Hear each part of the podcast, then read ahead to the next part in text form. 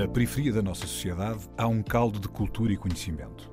O que há de único no nosso país, para além da nossa geografia, da nossa história e das nossas pessoas, é o número de possibilidades que tem. A nossa diversidade e o conjunto de conhecimento que ela contém é a nossa maior riqueza. Um saber que não vem nos livros e um querer que vem de dentro. A Antena 1 entra agora na Cidade Invisível, um sítio que está mesmo à nossa frente, mas normalmente passamos-lhe ao lado.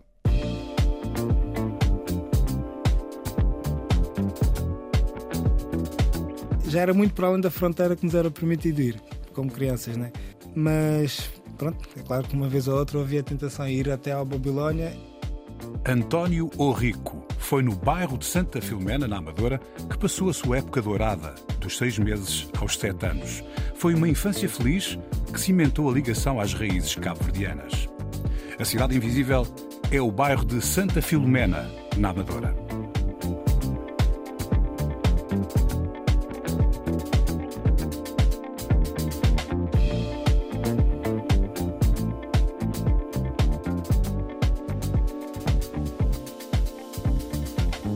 Bem, não é segredo para ninguém que o estúdio de RTP é em Chelas e isso permite estar aqui a ver, António, onde tu nasceste. Exatamente.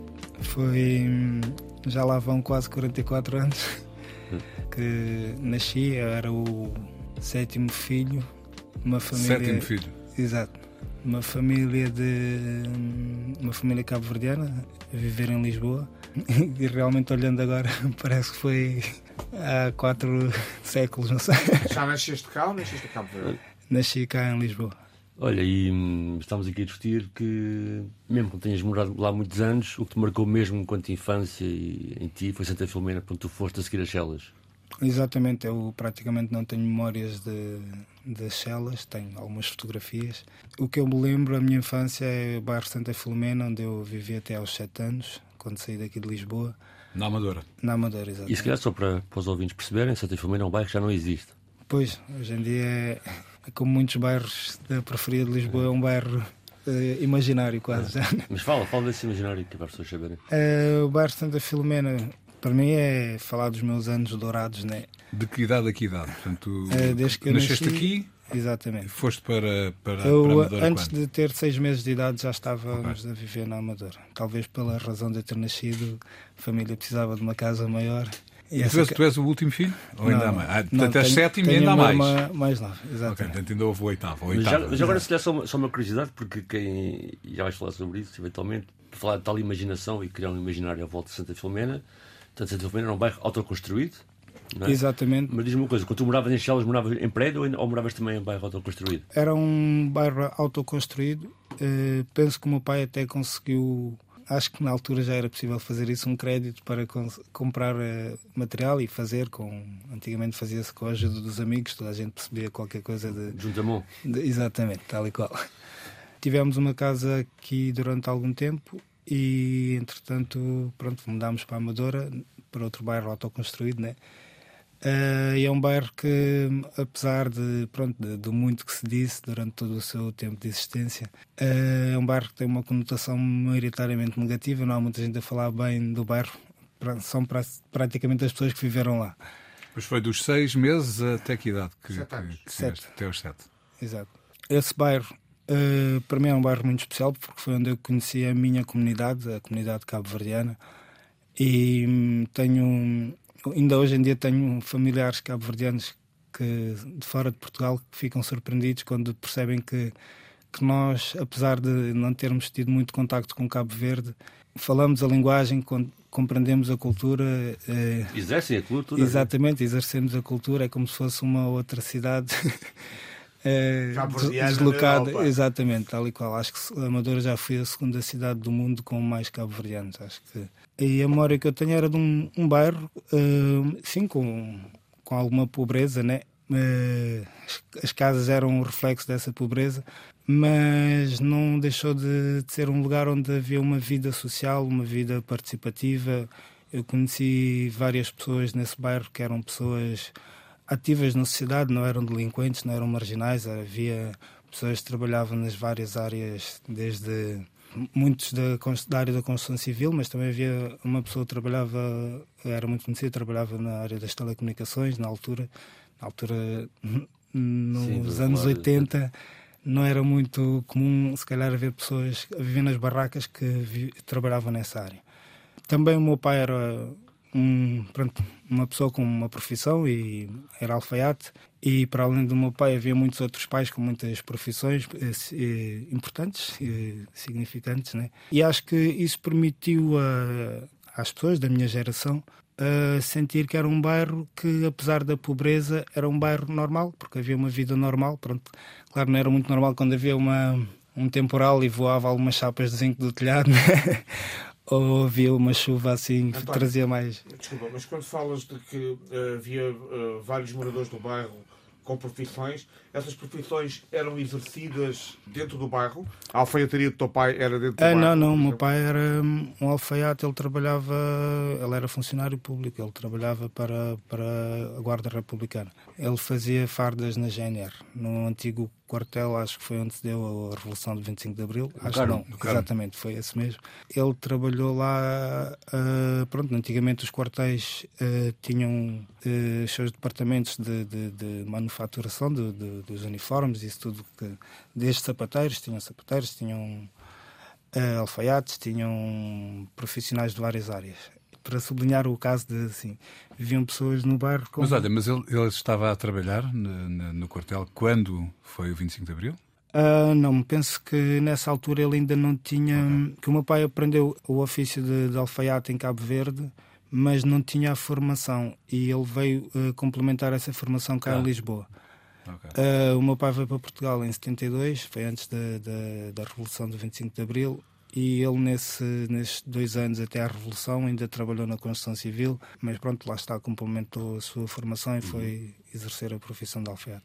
Tu disseste que, que, que esses anos no, no, no, bairro de Santa Filomena foram os teus anos dourados. Exato. Obviamente que dos seis meses aos sete anos é muito cedo, não é? Obviamente são anos importantes para a formação de, de cada um, mas é, é difícil reter muitas memórias dessa altura. Não sei. Porquê é, que tu, é, é mais um feeling que ficou em ti. Porquê é que tu descreves, porquê é que tu descreves esses anos como os teus anos dourados? Tu estavas a explicar que o bairro era com pessoas muito variadas, pessoas muito é assim. válidas, pessoas trabalhadoras. Qual é que é, porquê é que são dourados? Na verdade, há uma tendência de nós que vivemos em bairros de barracas. É, quem está de fora e ouve-nos falar acha que romantizamos demasiado o facto de ter vivido num bairro de barracas eu tenho ainda uma pronunciação difícil quando digo palavras com dois R's. Quando digo de barraca. barraca. Um, Tem a ver com o teu apelido, rico. Também, também, durante muitos anos foi um, uma palavra difícil de, de dizer. Um, Mas porquê dourados? Dourados porque, é assim... Uh, Ou eu vivo... não, tem um R. eu quando vivia na Amadora eu tive a oportunidade de brincar com muitas outras crianças da minha idade, de andarem, uh, se for preciso, descalço, como o Tom Sawyer andava na televisão. Nós tínhamos um contacto direto com a natureza, porque era engraçado a posição geográfica ali do bairro. Era de um lado tínhamos os prédios, a cidade, uhum. e do outro lado por trás tínhamos a Chada, tínhamos o yeah. campo, tínhamos o Ribachada, o Ribachada, exatamente. Isso tudo. E eu... do lado, do lado do monte a Sucupira. Também, exatamente. E, ou seja, eu vi vacas a pastar na minha infância. Eu brinquei no campo. Nós tínhamos uma vala que percorria o lado direito do bairro para quem está a entrar. Uh, nós chamávamos essa vala de rio quando chovia muito, enchia-se de água e pronto, nós sentíamos o passar das quatro estações na paisagem ali. E do outro lado também havia a cidade, né? Uh, nós vivíamos num, praticamente num enclave ali dentro. Mas muito perto Santo Amador, estação de comboios. Exatamente, ali a dois passos. Eu lembro que os meus pais não gostavam que nem, nem podiam saber se nós uh, com os miúdos tínhamos em grupo e, e, ir até ali perto onde é. Acho que há um telepiso ali, há a ponte que passa sobre a, a, a linha, a linha do comboio. Nós, isso já era a fronteira, uh, já, era, já era muito para além da fronteira que nos era permitido ir, como crianças, né? Mas pronto, é claro que uma vez ou outra havia a tentação de ir até ao Babilónia. É engraçado que o, o nome Babilónia e o significado de Babilónia, para mim, imagino nessa, nessa perspectiva né, de sair de um bairro uh, ilegal. Né? Mais tarde vim a perceber que era um bairro ilegal, por exemplo, não nos era permitido. Eu lembro-me de um dia que, que nós passámos a ter água canalizada em casa, antes ia-se buscar aos chafariz no meio do bairro. Era mesmo pobreza aquilo, mas era bonito, ir buscar a água. e a água canalizada fez da noite para o dia, com a ajuda dos amigos, lá está. Aquilo. E para nós foi uma alegria no dia seguinte não ter que ir ao chafariz com aquelas não eram ânforas, eram aquelas eram de plástico, se calhar a imitar baldes e essas coisas todas. Olha, a tua primeira escolha musical, Black Uhuru, I Love King Selassie. Porquê é que vamos ouvir esta música? Essa música vamos ouvi-la se calhar por causa do José Marinho. Eu lembro-me há muitos anos atrás, eu devia ter uns 17, 18 anos. Estava a ouvir o programa Rap do Antena 3 e eu só ouvia rap. Um abraço para o Zé. só ouvia rap. E a meio do programa de, de, passagem só de música rap passou esta música. Foi inesperado para mim, que eu não estava à espera. ouvi, a música foi abalou, né? Foi penetrante, aquilo teve um grande significado. Aquela, aquela vibração, né? Aquela vibração reggae que eu nem sequer sabia mais ou menos. Claro que já tinha ouvido Lucky Dub, Bob Marley, Alpha Blondie, aquelas coisas que só havia na altura, não muito mais do que isso. Mas quando ouvi essa música, foi. Eu sempre gostei muito de rap, mas quase não ouço rap, ouço mais reggae. eu ouço muito música reggae porque por, por tudo que ela significa, né? É, acho que é uma música de, também de, tem, um, tem um trabalho como uma ferramenta de construção social. Acho que está aqui para tentar equilibrar alguma coisa no seu sentido mais profundo. E, e vamos ouvir? Vamos ouvir, acho que é uma boa. Com o pé do Zé Marinho. Black Uhuru, I Love King Selassie.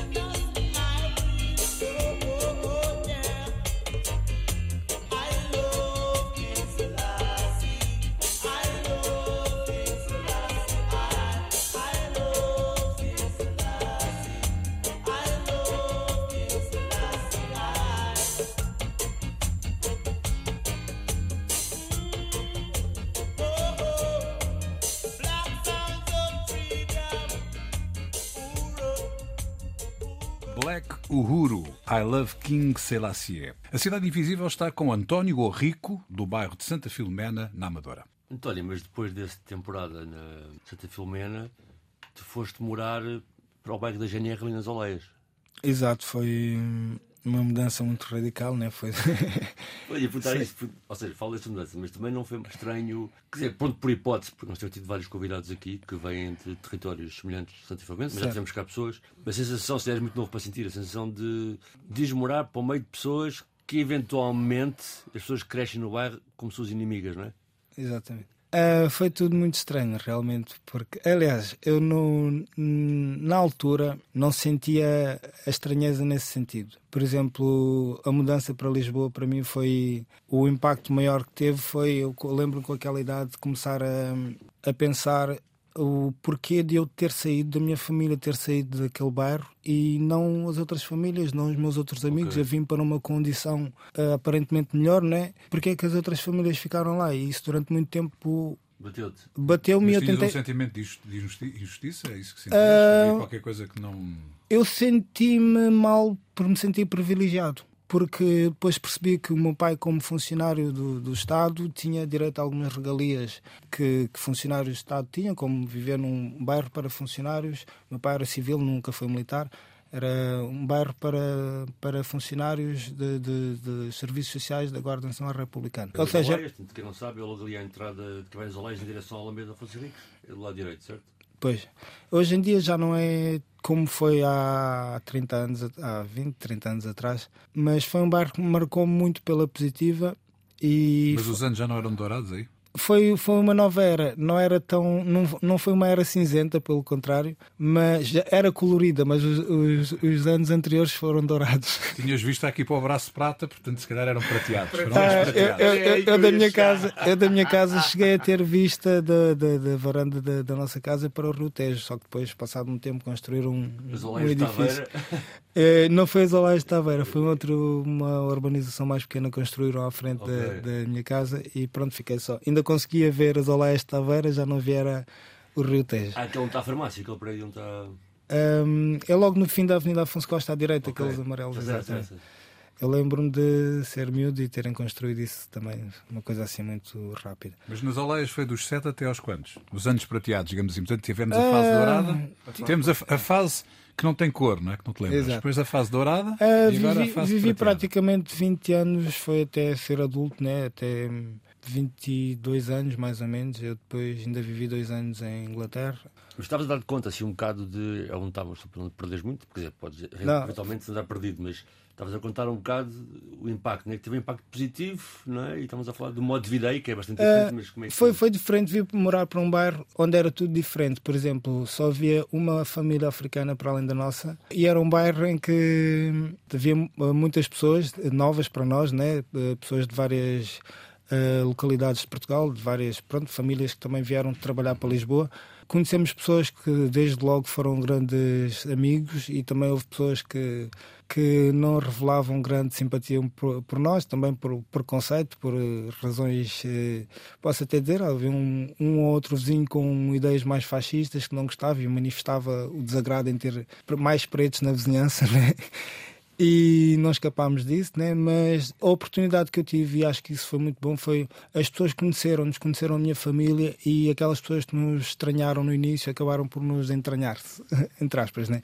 porque também estavam a, a, agir numa base de um preconceito. E, e essa minha experiência, por acaso, fez-me ter uma visão muito particular sobre os bairros sociais e aproveito para falar nisso agora. Eu acho que o papel dos bairros sociais acaba por, não sei se é, se é, se é propositadamente ou, ou, ou não, mas é, sim, é, é de louvar o, o que se fez para uh, dar habitação digna a, muita, a milhares de famílias em Lisboa que viviam em condições mesmo desumanas, mas ao mesmo tempo, ao criar-se bairros, entre aspas, bairros do SAS, como chamavam. Exatamente. Pronto, se formos a ver a população inteira como uma turma, aqueles são os alunos do SAS. Uh, se formos a criar bairros assim, já estamos a, a fazer uma segregação. Eu, por exemplo, acho que não devia haver bairros sociais, devia haver um edifício de habitação social integrado no meio da cidade. porque já vimos hoje em dia que acaba também por um lado, porque eh, eu falo a realidade, eu, eu gosto de tudo o que eu eh, vivi e do, olhando para o meu passado, eu não me arrependo de nada daquilo que eu vivi, que eu convivi com pessoas, e ainda hoje continuo envolvido em projetos sociais, gosto do reflexo humano que se sente eh, nos bairros sociais. Mas ao mesmo tempo, acho que às vezes uh, há bairros que se tornam uh, autênticos barris de pólvora. Isso não é culpa de, de, de, quem vive lá, não estou a falar também da culpa de quem vive fora, só estou a dizer como resultado de um problema social acaba às vezes por ser um, uma coisa insustentável. E na minha perspectiva, que eu já não vivo um bairro social desde os sete anos, bom, se calhar na GNR também era um bairro social mas não naquela conotação que uhum. conhecemos. Não é só o pessoal do SAS. Exatamente, exatamente.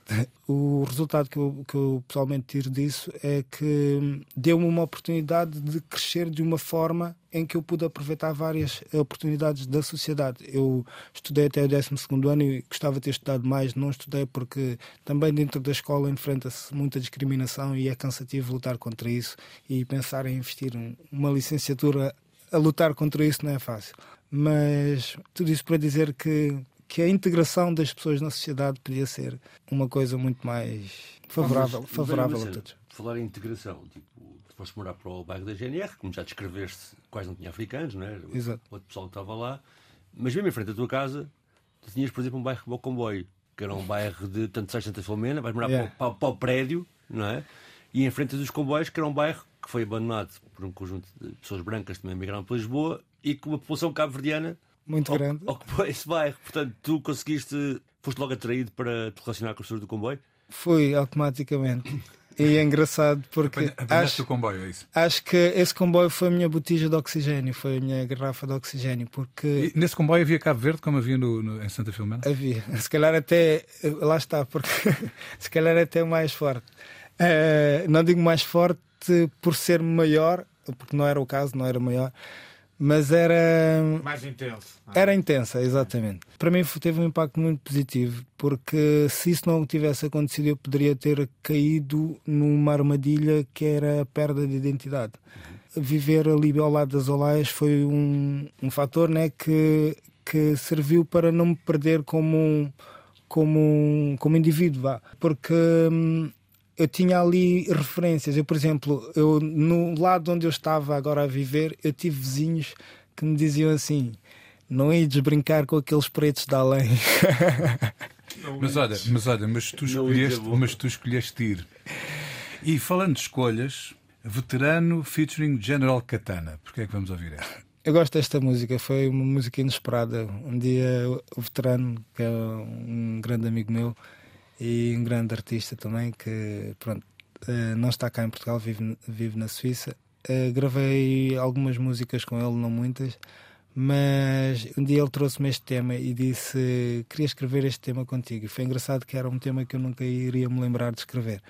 Mas o facto de ele me ter pedido fez-me refletir sobre o assunto e deu este resultado que eu no início não gostei, mas acabei por me habituar. Já um apontamento, que é para quem está a ouvir. Tu és também o General Catana. Exatamente, esse é, o, é, é, o nome que eu sou conhecido no, no universo do rap. Então, então viramos isto: General Katana featuring veterano exato, escolhas. Exato.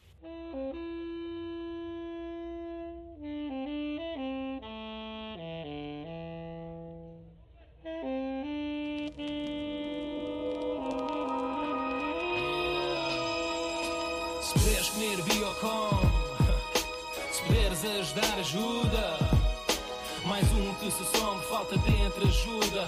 Aqui nada muda e se muda é para pior. Hardcore, hardcore. Olhos bem abertos, está tudo a pagar para poderosos e espertos. É sempre a papar, põe-te a par dos desertos que vamos ter de caminhar por céus encobertos. Algo tem que mudar. Estamos ou não seres, trabalhar é passar cheques descobertos em prol daqueles que fodem isto tudo. A mim, a ti, o mundo e todo o mundo. A ação, reação, a revolução não vai, não vai passar aonde? Na televisão. Disse-me isto, o muro tinha toda a razão. Ilegal, puro e duro, será que pensas que não? Informação, população, alienação, liberdade de expressão, sem qualquer expressão. Fala então, fala lá.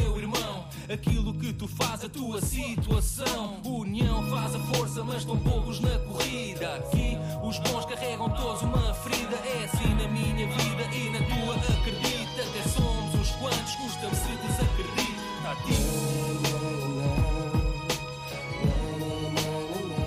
Nós somos o que pensamos.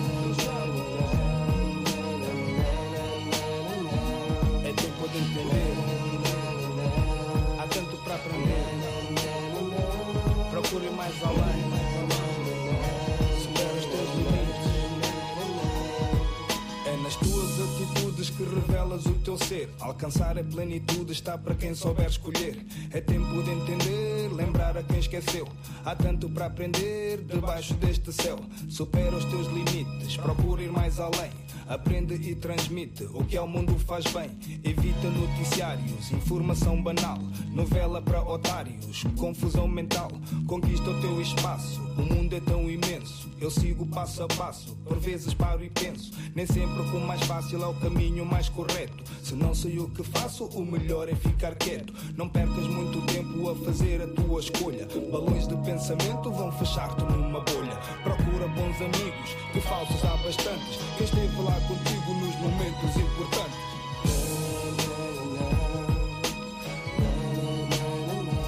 Nós somos o que pensamos.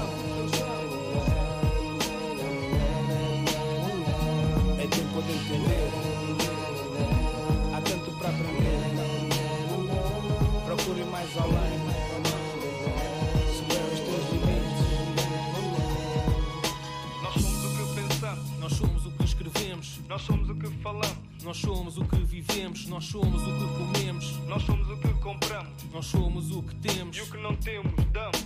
Experiências passamos nas escolhas que tomamos. Largamos, pegamos, escrevemos, partilhamos. No fundo também vamos, tão longe quanto pensamos. Abrindo horizontes, mesmo parados avançamos. E esta vida são escolhas, quer tu colhas, quer não. Quer tu encolhas ou não, quer tu avanças em vão.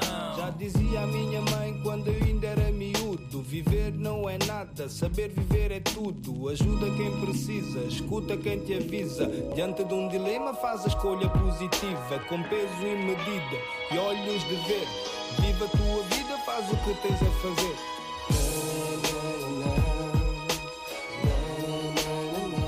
Nós somos o que pensamos. De entender. Para aprender. Procure mais além. Os teus limites. General Katana, featuring veterano, escolhas. A Cidade Invisível está com António Orrico, que também é o General Katana, do bairro de Santa Filomena, na Amadora. Mas olha, isto do não ires brincar com aquelas criancinhas pretas ali foi algo que obviamente te obrigou a ir brincar com elas. Acho que sim, acho que sou sempre do contra. Foi uma É, né, lá o está, fruto foi uma escolha. proibido, né? E tiveste esse, ou seja, ao caso falaste dessa tensão de privilégio de seres da Amadora, Santa Filomena, para o prédio que é no centro de Lisboa. Atenção, centro de Lisboa agora, mas back in the days, ou lá era tipo. Yeah, era, preferia, era exato. Mas de qualquer maneira, tu também sentiste isso com o facto tu morares no prédio e os teus amigos dos comboios não? Também, exatamente, quando eu cheguei, voltei a confrontar-me com essa segregação, né? Até porque eu sabia a realidade do bairro. O bairro das Alaias era um bairro caricato, porque tinha uma configuração muito diferente de outros bairros. Eh, ganhou a alcunha dos comboios, né? Porque era um, um conjunto de, de casas pré-fabricadas que seguiam assim como umas lagartas. Seguiam, não, nunca seguiram, né? Ficaram sítio, né? Exatamente. E foi realmente a continuação dessa, dessa percepção da, da, da sociedade, né? porque eu saí da, da Amadora e vejo outra vez este problema, uma minoria que é pobre, que vive em condições eh, degradantes, né? pronto, felizmente não perde a sua alegria, não perde, não perde a sua identidade cultural, sempre foi um bairro muito alegre, sempre, lá está, é um bairro que calhar, às vezes incomodava porque a polícia às vezes era chamada, porque a música alta já Yeah, ok. pronto, não era só por causa de problemas com a música, mas era um bairro que, pronto, lá está, como muitos bairros de Lisboa, acabam por ter uma conotação negativa. É, é um bairro rodeado de prédios e toda a gente está de olhos no prédio, no- nas barracas de qualquer coisa que se faça já e é. prédios de classe média alta. Sim, sim, era um contraste muito grande, porque eram pessoas que, que nem, nem se for preciso nem um carro para ir com a família à praia tinham naquela altura. Claro que os tempos mudaram e não tinham grandes condições. E, e eu, quando fui viver para aquele bar, ali, quando fui viver para, para as Olaias, uh, aquilo não era bem Olaias, era Alameda, do outro lado da avenida que já era Olaias, e também conhecia outra comunidade que era o Arieiro. O Arieiro foi importante Isso era também. Tipo dos holandeses. Era a Quinta das Holandesas, exatamente. Gujarat. Exatamente. Esse bairro foi importante também para fiz muitos amigos lá e era um bairro quase utópico porque viviam lá quase todas as comunidades portuguesas de todo o mundo que falava português. Tinha timorenses, tinha uh, moçambicanos, tinha brasileiros, tinha indianos, tinha pessoas de todas as origens e proveniências e, e aquela gente brincou toda junta durante se calhar 10, 20 anos ou alguns até 30. Mas ainda continua junta? O bairro lá está, é outro bairro imaginário hoje em dia porque Sim, mas as, mas, mas as relações fizeram uh, Sim, há muitas pessoas que, se, que ainda se relacionam dessa comunidade, mas pronto, foi, Algumas foi dividido. realizadas perto umas das outras. O bairro de Chelas, da- o bairro em Chelas, o bairro do Armador, foi M. construído, a maior parte da- das É. habitantes vieram desse. E tens alguns também no bairro que deu lugar aos comboios, portanto os comboios foram realojados no novo bairro, que é ali nas Oleias, lado de Portugal Sim, Novo. sim. E tens do lado do fundo também alguma população do Gujarat. E sim, sim. Aliás, tu percebes, E e, do- isso é uma cena interessante na Zona M também, que é quando tu vês parabólicas nos prédios, tu percebes que é o pessoal do Gujarat, tens parabólicas exatamente para ver as... Exato. Mas olha, para não perdermos aquilo fio à meada, portanto, os comboios permitiu-te ter continuidade mesmo pó de terra. Continuaste a ter pó de Sim, terra. sim, foi, foi até hoje. eu, por hoje. exemplo, eu já eu, eu perdi o, o meu pai quando eu tinha 14 anos e, e a minha mãe foi pronto quando entrei na idade adulta praticamente. E, hum, os meus irmãos, uma parte, uma grande parte deles emigrou e aqui o contacto com lá está aquilo que nós a cultura que nós praticamos, a cultura de, de- de país de origem dos nossos pais, que nós praticamos em, em família, acaba por, quando já não estamos em família, acaba por desaparecer. Não é? As oportunidades que nós temos para reviver essa cultura é com os amigos que vivem essa cultura, com outros familiares que vivem essa cultura. Mas no meio dessa, dessa reorganização social, estas pessoas todas que foram alojadas em diferentes bairros, eh, perdeu-se o rastro a muita gente. E, e eu aproveitei que ainda tinha as Olaias por perto, que eu já não moro nem sequer nas Olaias, nem na Alameda, eu moro, hoje em dia moro em Alvalade, eh, que é uma zona também completamente diferente de onde, de onde já, já passei, né? Eu quando, quando estou Com as, pessoas mais velhas e não só do. Exatamente, do, do eu sinto, eu sinto que estou realmente conectado com, por exemplo, eu não tenho, não, não estou em Cabo Verde, né? É o meu sítio onde eu posso conviver mais diretamente com a cultura e não me sentir deslocado, sei lá. Ok. Mas continuas a trabalhar, com, fazes trabalho social com pessoas Não, só, da comunidade. só para ajudar a pergunta, para, eh, porque o António faz parte ainda do grupo Batucadeiras do bairro. Sim, Portanto, convive sim. sempre ensaiando com as mulheres. E sim, isso também foi uma coisa muito recente, uma coisa pronto, recente, quer dizer, faz agora este mês um ano, Um que, ano, é. que começámos a ensaiar para a ensaiar com, o- com o grupo de Batuque ali na, na- no bairro das Olaias. Foi um programa, um dos primeiros programas a ser eh, implementado pela Associação de Moradores de, que também tinha sido uma criação recente, né? já, já lá vão quatro anos, pronto, a pandemia anulou assim algum tempo de existência quase, né? porque foi um tempo que não se fez muita coisa. Gira o Mike. Gira Mike. Esta, Portanto, vamos esta girar o eu Mike. tinha- Eu tinha, Veterano. que falar dela porque falando desta música falo de um propósito. Pronto, eu estou saltado do batuque para o rap. Mas, mas pronto, a música é o que me move por dentro. Mas eu, eu queria falar desta música porque eu não, não faço parte do- dos intérpretes desta música. É, ela é cantada pelo Yutuan, que é um artista do, do, do hip hop quase em geral, porque ele faz grafite breakdance, ele canta e produz, faz uma série de coisas. Ele entra nesta música juntamente com o veterano, que é o, o autor do trabalho quase todo do, do álbum. E entra também o falecido Beto Digueto, que era daqui de Chelas, acho que é uma figura incontornável. E se falo de rap e não falo dele, acho que cometo aqui uma, uma gafe grave. Foi, eu falo desta música porque teve. hum, Eu conheci o Beto praticamente quase sempre em, em estúdio. Em, foi com amigos que cantam, foi em ambientes de estúdios de música e eu queria lhe fazer esta homenagem também a falar dele. Foi uma das músicas que foi produzida, das últimas músicas em que ele fez parte também. Esta música foi eh, chama-se Gira o Mike, é o nome que dá a música ao álbum, porque é importante realmente girar o mic e, e fala muito do, do propósito do hip hop, do rap. Então gira o Mike. Vamos girar.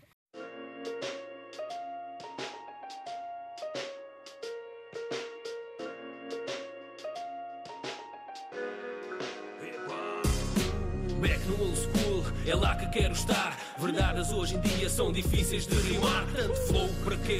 No fim não dizes nada. Volta ao início, o povo só quer é fanchada. E do nada tudo é dito, jovem, não fiques aflito. Old school no beat, acabemos com o circo. Tô farto de ver. Ursos e patetas, back no old school, ressuscitem os profetas. Os poetas de hoje são ofensores de poesia, escritores de uma porcaria, são mestres sem mestria, oradores de fantasia, não lhes falta cobardia. O hip hop não está morto, voltou, foi costas à magia. Contudo, ela existe, não dás por nada por eles, mas eles ainda hoje estão na estrada a espalhar a mensagem, dar o dobro pela vida. Gi- Gira o mic, Santa Gi- gira. Gi- Gira o mic, Santa gira, gira o mic. Gi- Gira o mic, Santa gira, gira o mic. Gi- Gira o mic, Santa gira, gira o mic.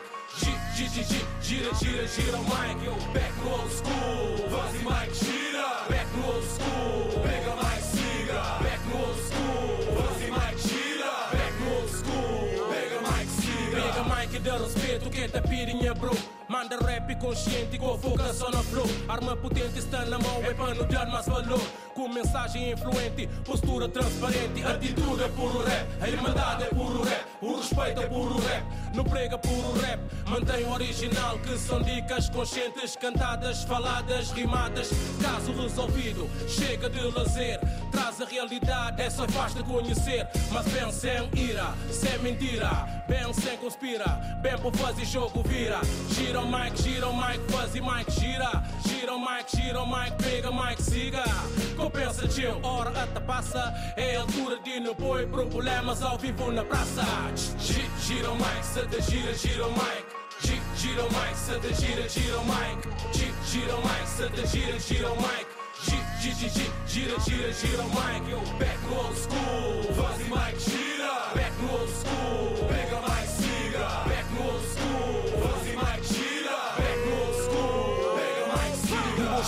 Velho, mas eu vivo o hip hop presente. O futuro é agora, agora vive consciente. Paixão permanente, atitude vigente. Sente 20 anos passaram, ignorância continua assente. Volta ao passado, mas aqui é só fachada. Os cotas ensinam, a criançada não aprende nada. No meu tempo, paz, amor e gargalhada. Agora os putos resolvem os problemas à gastada. Música fala mais alto, eu interpreto. Johnny K.O. Yeah. Beto de gueto, evolução triângulo. Hip hop toma assalto, já não se grava bootlegs. MC salto alto. Fazem muito, vendem pouco, queimam bytes. Saca beat, está fixe, querem muitos likes. The roof, the roof, the roof is on fire. We don't need no water, let the motherfuckers burn. Gi- Gira o mic, gira, gira o mic. Gi- Gira o mic, gira, gira o mic. Gi- Gira o mic, gira, gira o mic. Gi- gi- gi- gi- Gira, gira, gira o mic. Yo, back no old school. Voz e mic, gira. Back no old school.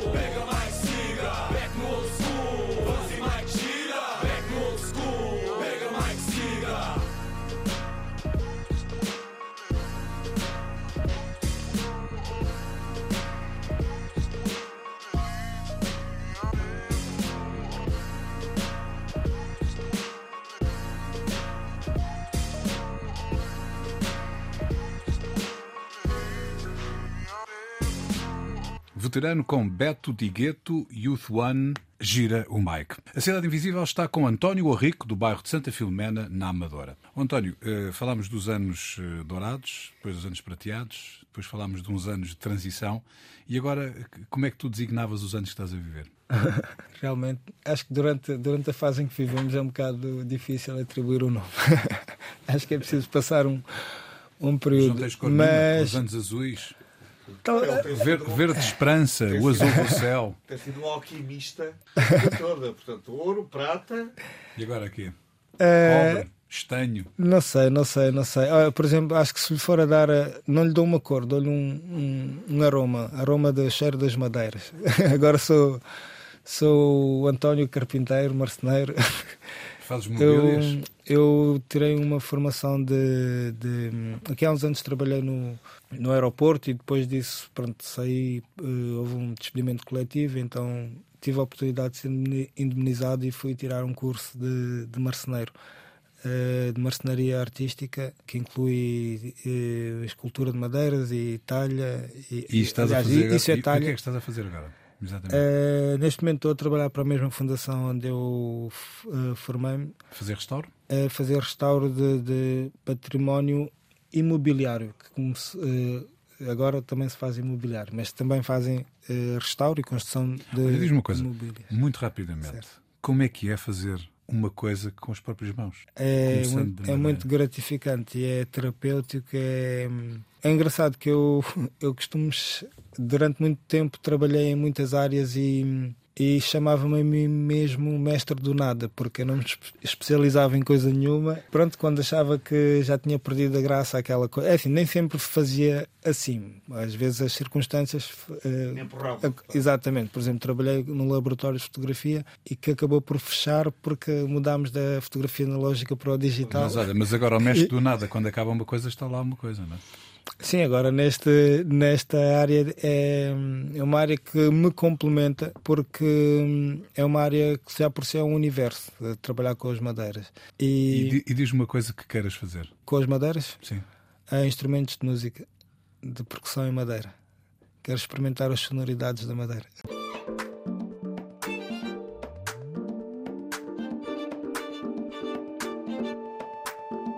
A Cidade Invisível é o bairro de Santa Filomena na Amadora, o local onde António Orrico passou a sua época dourada, dos seis meses aos sete anos. Foi uma infância feliz que cimentou a ligação às raízes cabo-verdianas. Cidade Invisível, um programa de António Brito Guterres, João Pedro Galveias e Sérgio Noronha, com produção de Bruno Gonçalves Pereira. Também disponível em podcast em antena1.rtp.pt e nas aplicações RTP Play.